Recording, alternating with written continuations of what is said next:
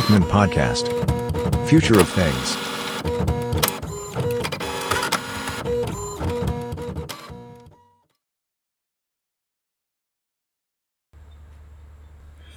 คุณผู้ฟังทุกท่านนะครับยินดีต้อนรับเข้าสู่ Eckman Podcast นะครับคุณอยู่กับผมโดเอกชัยครับในวันนี้เนี่ยผมจะมาเล่าให้ฟังในเรื่องของ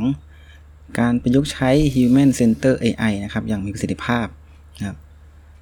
ต้องบอกว่าเทคโนโลยีที่ขับเคลื่อนโดย AI หรือว่าปัญญาประดิษฐ์เนี่ยอย่างเช่นพวกแชทบอทหรือว่าพวกการ recommend ในพวกแอปช้อปปิ้งอะไรเงี้ยเราอาจจะเคยเห็นนะบางทีเราเข้าไปดูนี้ปุ๊บเขาก็จะ recommendสิ่งที่เกี่ยวข้องกับสิ่งที่เรากำลังค้นหาอยู่ขึ้นมาให้อะไรเงี้ยเรื่องพวกนี้มันเริ่มกลายเป็นเรื่องที่ปกติมากขึ้นนะครับในช่วงหลายๆปีที่ผ่านมาคือเราพบเจอมันจนบางทีเราอาจจะไม่รู้นะว่าพวกนี้มันคือ AI นะฮะก็เลยทำให้ผู้บริโภคจำนวนมากเนี่ยหันมาใช้พวก AI ที่มีมนุษย์เป็นศูนย์กลางมากยิ่งขึ้นหรือว่าถ้าเรียกภาษาอังกฤษก็คือ Human Center AI นั่นเองซึ่งเจ้า Human Center AI เนี่ยก็จะวิเคราะห์ข้อมูลผ่านพฤติกรรมต่างๆของเราก็ช่วยให้บรรดาบริษัทหรือว่าแบรนด์ต่างๆเนี่ยเข้าใจเกี่ยวกับเรื่องของฐานลูกค้าได้ดียิ่งขึ้นคราวนี้เมื่อเทคโนโลยีเนี่ยพัฒนาแล้วก็มันก็เริ่มที่จะประสานกลมกลืนกับชีวิตประจำวันของเรามากขึ้นเนี่ยอนาคตของ Human Center AI เนี่ยก็ถือว่าเป็นสิ่งที่น่าจับตามองนะครับวันนี้ก็เลยสรุปคำแนะนำของสมาชิกจาก Forbes Technology Council เนี่ยทั้ง13คน13ผู้เชี่ยวชาญก็คืออธิบายก่อนว่า Forbes Technology Council เนี่ยเหมือนกับเป็นบรรดาคนที่มีชื่อเสียงหรือว่าเป็นผู้เชี่ยวชาญในแวดวงเทคโนโลยีเป็นพวกผู้ประกอบการอะไรต่างๆเนี่ยครับที่เขามาเขียนบทความต่างๆลงใน Forbes อะไรเงี้ยก็คืออันนี้เนี่ยเขาก็คือเป็นการสัมภาษณ์มาครับจาก13คน13ด้านว่าโอเคแต่ละคนเนี่ยมีวิธีการแนวทางในการที่จะประยุกต์ใช้ Human Center AI อย่างไรให้มีประสิทธิภาพนะฮะโอเคข้อแรกเลยก็คือการขจัดอคติในการจ้างงานเนื่องจากเราเนี่ยสามารถที่จะเทรน AI ในอนาคตได้เราจึงมีโอกาสที่จะกำหนดทิศทางของ AI เนี่ยสำหรับแต่ละคนได้ในการที่จะสรรหาจัดหางานฮะ AI เนี่ยสามารถตรวจสอบรายละเอียดงานได้ฮะเพื่อกำจัดอคติต่างๆเกี่ยวกับเพศหรืออคติต่างๆที่เกี่ยวกับทางเชื้อชาติอะไรเงี้ยโดยการที่เราจะตั้งค่าได้ว่าเราจะลบคำพูดเกี่ยวกับการดูถูกการเหยียดเป็นพวกอาจจะเรื่องผิวหรือว่าเรื่องเชื้อชาติอะไรต่างๆนะครับเพราะว่าต้องบอกว่าบางทีพอเป็นมนุษย์เนี่ยอาจจะมีเรื่องของ bias เรื่องพวกนี้เยอะนะเราไม่ชอบคนนี้เราอะไรเงี้ยคือก่อนที่เราจะตรวจสอบเรียกว่าความสามารถของเขาซะอีกอะไรเงี้ยคราวนี้ก็เลยว่าเขาคิดว่า Human Center AI เนี่ยจะเข้ามาช่วยตรงนี้ได้คือเรียกว่าเปลี่ยนแนวทางใหม่ให้แบบว่ามนุษย์ทุกคนเนี่ยได้รับการปฏิบัติอย่างเท่าเทียมกันมากยิ่งขึ้นนะฮะต่อมาคือในเรื่องของกระบวนการยุติธรรมก็คือมีการใช้แชทบอทแล้วก็ AI เนี่ยที่เป็น Human Center AI เนี่ยเพื่อเพิ่มการเข้าถึงกระบวนการยุติธรรมนะอย่างเช่นนะครับในรายงานของปี2017เนี่ยโดย Legal Service Corporation เนี่ยเขาพบว่า 86% นะครับของปัญหาทางกฎหมายแพ่งที่ถูกรายงานโดยชาวอเมริกันที่มีรายได้น้อยจะไม่ได้รับการแก้ไขอย่างเต็มที่นะก็คือว่าไม่ได้รับการดูแลอย่างดีเท่าที่ควรอะไรเงี้ยอาจจะเหมือนกับ2มาตรฐานหรืออะไรที่เราเห็นในบ้านเราอะไรเงี้ยครับคราวนี้เนี่ยแชทบอทเนี่ยก็จะสามารถที่จะให้ความช่วยเหลือทางกฎหมายเกี่ยวกับขั้นพื้นฐานอะไรต่างๆได้นะอย่างเช่นว่าเราอาจจะไม่รู้เกี่ยวกับข้อกฎหมายอันนี้1 2 3นะฮะเราจะพิมพ์ถามเข้าไปในแชทบอทได้แชทบอทนี่ก็คือ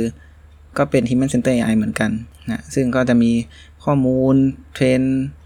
เกี่ยวกับกรณีอะไรต่างๆมามากมายก็ให้คำแนะนำเบื้องต้นให้กับเราได้นะรวมถึงสามารถใช้เพื่อให้บริการในทางกฎหมายในราคาที่ทุกคนเข้าถึงได้ง่ายขึ้นนะเพราะว่ามันก็ไม่ได้มีต้นทุนอะไรนี่นะฮะต่อมาครับข้อที่3ละจาก13ข้อนะคือโฆษณาแบบที่สามารถตอบโต้ได้หรือว่า conversation ad นะคือ conversational ad ที่ขับเคลื่อนโดย AI เนี่ยจะช่วยให้นักการตลาดเนี่ยสามารถที่จะเรียกว่ามีวิธีหรือว่าขยายวิธีในการที่จะนำเสนอได้มากกว่าเนื้อหาแบบเดิมๆนะโดยแบรนด์เนี่ยสามารถที่จะส่งเมสเสจโดยตรงนะครับไปถึงผู้บริโภคได้นำเสนอประสบการณ์การส่งข้อความแบบเขาเรียกว่า two way แล้วกันภายในโฆษณาดิจิตอลเป็นวันที่โฆษณาเนี่ยเขาเรียกว่าไงจะไม่ได้แบบพูดกับผู้คนละคือจะเขาใช้คำว่าเปลี่ยนจาก talking at people เนี่ย เป็น talk with people ก็คือคุยกับผู้คนมากยิ่งขึ้นอย่างถ้าเราเคยเห็นนั้นจากหลายๆสื่อนะอย่างเช่นว่าเราเดินผ่านป้ายอะไรเงี้ยป้ายจะตอบสนองกับเราพูดเหมือนกับพูดคุยกับเราอะไรเงี้ยนะประมาณนั้นต่อมานะครับ Smart Call Center นั่นเองเขาให้คำจำกัดคำว่าเป็นเหมือนกับศูนย์บริการอัจฉริยะนะครับที่จะสามารถเพิ่ม value แล้วก็ตอบสนองความต้องการของลูกค้าได้อย่างเขาเรียกว่าแท้จริงคือเหมือนประมาณว่าคุณลองนึกภาพนะเหมือนเราจะโทรเข้าไปปรึกษา call center ปัญหาปรึกษาหรืออะไรต่างๆเนี่ยบางทีก็ต้องผ่านเขาเรียกอะไรเหมือนกับเป็นเสียงอัตโนมัติในตอนแรกอะไรเงี้ยแล้วก็ต้องรอกดหมายเลขนี้โอนไปยังลูกค้าคนนึงคนนี้คนนั้นอะไรเงี้ยก็คือแทนที่เสียเวลาตอนแรกเนี่ยก็กลายเป็น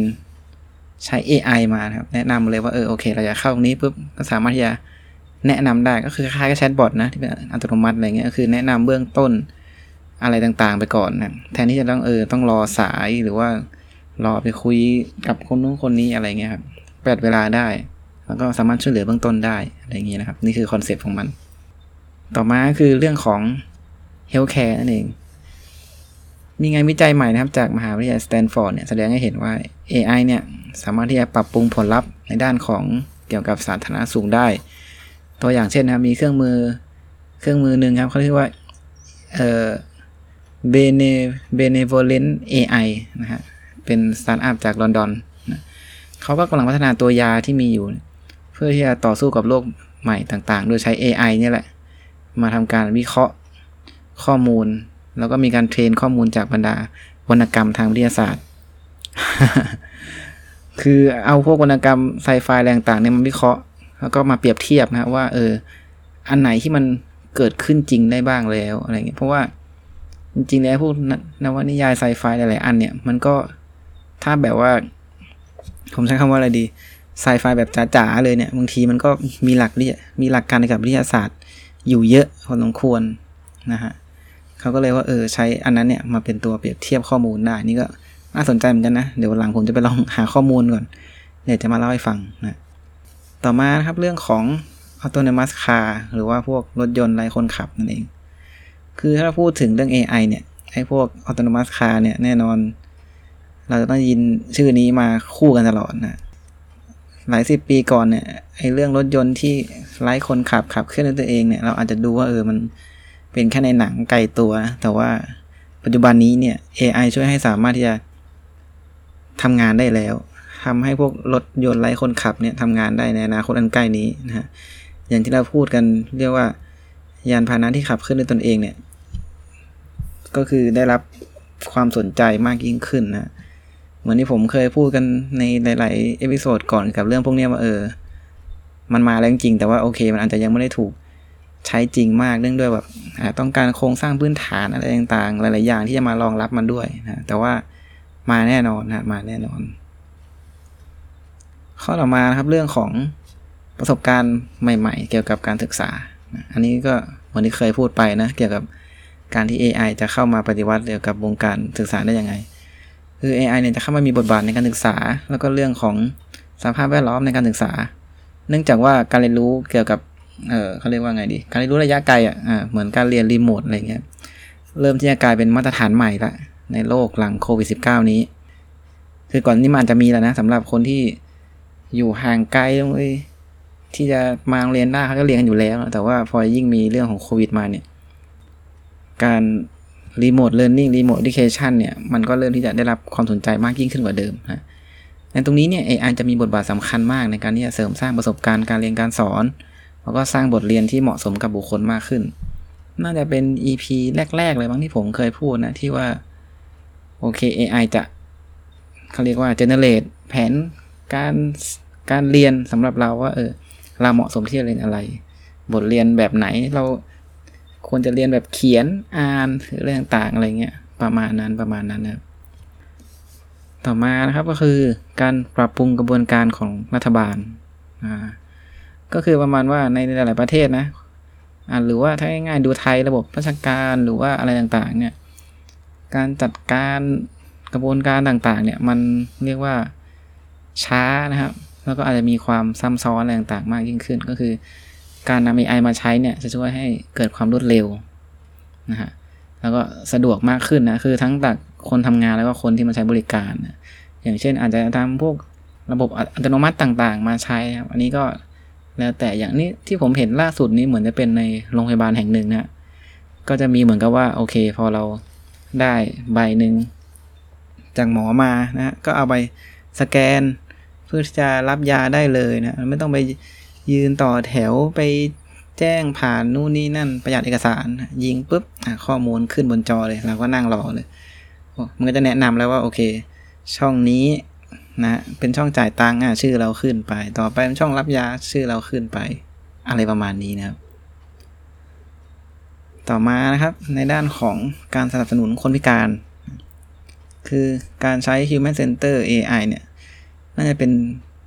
สิ่งที่เหมาะสมแล้วก็ดีที่สุดนะผมว่าที่ของสำหรับคนพิการนะคือเขาน่าจะได้รับประโยชน์มากที่สุดคือพัฒนาชีวิตเขาได้ดีกว่าเดิมแน่นอนนะถ้าเป็นเรื่องของเทคโนโลยีกับคนพิการนะครับเพราะว่าเทคโนโลยีต่างๆในปัจจุบันเนี่ยล้วนตอบโจทย์ทั้งคนปกติอย่างเราแล้วก็คนพิการเนี่ยมากยิ่งขึ้นด้วยอย่างรถไร้คนขับอย่างเงี้ยใช่ไหมบางทีคนที่อาจจะพิการทางร่างกายหรือว่ามองไม่เห็นหรืออะไรต่างๆเนี่ยก็อาจจะใช้ได้อันนี้มองไม่เห็นผมไม่แน่ใจนะแต่ว่าสมมุติถ้าเราอาจจะไม่มีแขนมีขาอะไรอย่างเงี้ยก็สามารถใช้รถยนต์ไร้คนขับได้บางทีใช้คำสั่งเสียงหรือพวกบรรดา voice assistant ต่างๆเนี่ยครับก็ทำได้นะคือเราคนปกติเราก็ใช้มันเกิดประโยชน์คนพิการเนี่ยก็ยิ่งซัพพอร์ตเขามากขึ้นไปอีกยิ่งมีสิ่งบัณฑิตต่างๆพวกเนี้ยมามากเท่าไหร่เนี่ยการใช้งานก็ยิ่งกว้างขวางมากยิ่งขึ้นนะข้อต่อมานะครับคล้ายๆกับข้อที่แล้วเลยคือการเชื่อมต่อกับผู้ใช้ด้วยเสียงก็คืออนาคตเราอาจจะไม่ต้องมาแบบว่าพิมพ์นะทำรายงานเอกสารอะไรต่างๆไม่ต้องใช้เมาส์ต้องคีย์บอร์ดละสามารถควบคุมทุกอย่างได้ด้วยเสียงอันนี้อาจจะนี่ผมก็เคยเห็นแล้วนะของน่าจะจำไม่ผิดน่าจะเป็นของ Google นะที่เหมือนกับเราพูดไปปุ๊บเนี่ยแล้วตัวโปรแกรมมันก็จะเจเนเรตข้อความที่เราพูดไปเลยอะไรประมาณนี้หรืออย่างง่ายหน่อยก็อย่างเช่น YouTube ถ้าใครเคยใช้นะที่เหมือนกับเป็นการเปิดซับไตเติลเงี้ยที่ซับไตเติลจะขึ้นมาอัตโนมัติเงี้ยอาจจะตรงบ้างไม่ตรงบ้างใช่ไหมมันจะตามแต่ละคำพูดที่มันได้ยินสำเนียงอะไรต่างๆอะไรเงี้ยแน่นอนว่าอนาคตนี่มันจะเราน่าจะเห็นว่าเราจะสามารถใช้เสียงสั่งการอะไรต่างๆได้มากยิ่งขึ้นอาจจะสั่งการตั้งแต่ในรถหรือว่าบ้านสมาร์ทโฮมอะไรเงี้ยบางทีเหมือนกับในหนังไซไฟอะไรเงี้ยนะฮะเหมือนไอรอนแมนนะจาวิสอะไรเงี้ยจนบางทีจะดูว่าเราเป็นคนบ้าแล้วไปไหนยืนพูดกับนู้นกับนี้กับนั้นอะไรเงี้ยนะแต่ก็โอเคนะผมว่าก็สะดวกดีนะครับอนาคตต่อมานะครับเกี่ยวกับเรื่องของแพลตฟอร์มการเรียนรู้ส่วนบุคคลก็คือ Human Center AI เนี่ยสามารถที่จะเป็นเหมือนกับเพื่อนคนหนึ่งได้สำหรับคนที่เรียนหนังสือนักเรียนนักศึกษานะครับเกี่ยวกับเรียนวิชาภาษาต่างๆหรือว่าอะไรเป็นการศึกษาระดับเบื้องต้นประถมศึกษาอะไรเงี้ยครับโดยการที่ป้อนข้อมูลเกี่ยวกับผู้เรียนผู้ใช้เนี่ยอย่างต่อเนื่องตัว AI เนี่ยก็จะได้รับการเทรนตลอดครับซึ่งก็เป็นเหมือนกับการสร้างแพลตฟอร์มการเรียนรู้ส่วนบุคคลเหมือนกับข้อก่อนหน้านู้นที่เกี่ยวกับเรื่องของการศึกษานะก็คล้ายๆกันก็คือมันก็จะสร้างแผนที่เหมาะกับตัวเรานั่นเองก็ตามโจทย์เลยคือเป็น Human Center AI ข้อต่อมาครับข้อ12นะอันนี้ผมขออภัยด้วยนะที่ไม่ได้พูดถึงตัวเลขอะไรอย่างนี้ไม่อยากจะให้มันดูเขาเรียกว่าอะไรดีดูเป็นกรอบมากเกินไปต่อมาคือความปลอดภัยทางไซเบอร์ที่มีประสิทธิภาพมากยิ่งขึ้นฮะคือแชทบอทแล้วก็ AI ที่เจ้า Human Center AI เนี่ยมันสามารถที่จะทำให้บรรดาพวกทีมที่ทำงานกับด้านความปลอดภัยเนี่ยดูแลเรื่องพวกนี้ได้มีประสิทธิภาพมากยิ่งขึ้นครับโดยการตอบสนองแล้วก็ตรวจสอบภัยคุกคามต่างๆครับแทนที่ว่าจะต้องมาอ่านโค้ดดูว่ามันมีตรงไหนเออร์เลอร์มันผิดอะไรยังไงมีการแฮกอะไรตรงไหนยังไงเนี่ยบางทีพวกแชทบอทหรือ AI เนี่ยอาจจะสามารถที่จะนำเสนอพวกทีมงานหรือว่าเจ้าหน้าที่ที่เกี่ยวกับ Cyber Security เนี่ยโดยตัวเลือกต่างๆเพื่อให้พวกเขาเนี่ยสามารถจะตอบสนองต่อการแฮกต่างๆได้อย่างรวดเร็วแล้วก็มีประสิทธิภาพมากยิ่งขึ้นก็เหมือนกับว่ามันก็สามารถที่จะแนะนำเราได้อย่างเงี้ยว่าตรงนี้เป็นอะไรตรงนี้เป็นยังไงนะวันนี้ ยิ่งเหมือนในหนังขึ้นไปอีกนะฮะข้อสุดท้ายนะครับก็คือเกี่ยวกับเรื่องของ Green Energy อันนี้ก็จะคล้ายๆกับบรรดา IoT อะไรต่างๆนี่เขายกตัวอย่างมาอย่างเช่นว่าในตัวเครื่องผลิตไฟฟ้ากังหันเนี่ยคือต้องเข้าใจก่อนว่าไอ้เครื่องผลิตไฟฟ้าแบบที่เป็นกังหันเนี่ยบางทีมันก็ไม่ได้ใช้แค่ลมนะมันก็จะมีพวกเชื้อเพลิงต่างๆที่ช่วยในการขับเคลื่อนด้วยอย่างเช่นสมมุติเป็นแก๊สนะครับในกรณีที่เขายกตัวอย่างมาก็จะมีเซ็นเซอร์ติดเข้าไปครับซึ่งมันก็จะเชื่อมต่อกับระบบประมวลผลข้อมูลนะก็คือ AI นั่นเองซึ่ง AI เนี่ยมันก็จะปรับเรื่องเกี่ยวกับวาล์วน้ำมันเชื้อเพลิงควบคุมการปล่อยมลพิษต่างๆให้ต่ำที่สุดนะก็คือมันจะสามารถช่วยให้เราเนี่ยสามารถตัดสินใจได้อย่างชันฉลาดขึ้นเพื่อจะลดผลกระทบต่อสิ่งแวดล้อมนะครบแล้วนะครับ13ข้อจาก13ผู้เชี่ยวชาญจากForbes เดี๋ยวก่อนนะเรียกว่าอะไร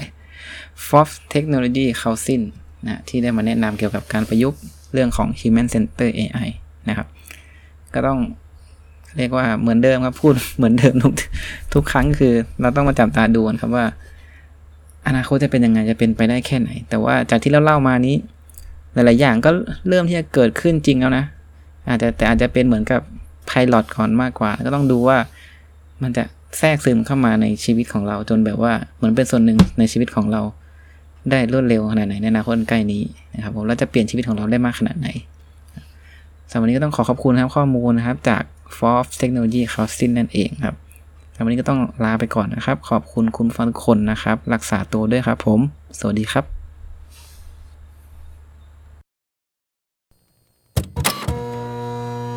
Eckman Podcast. Future of Things.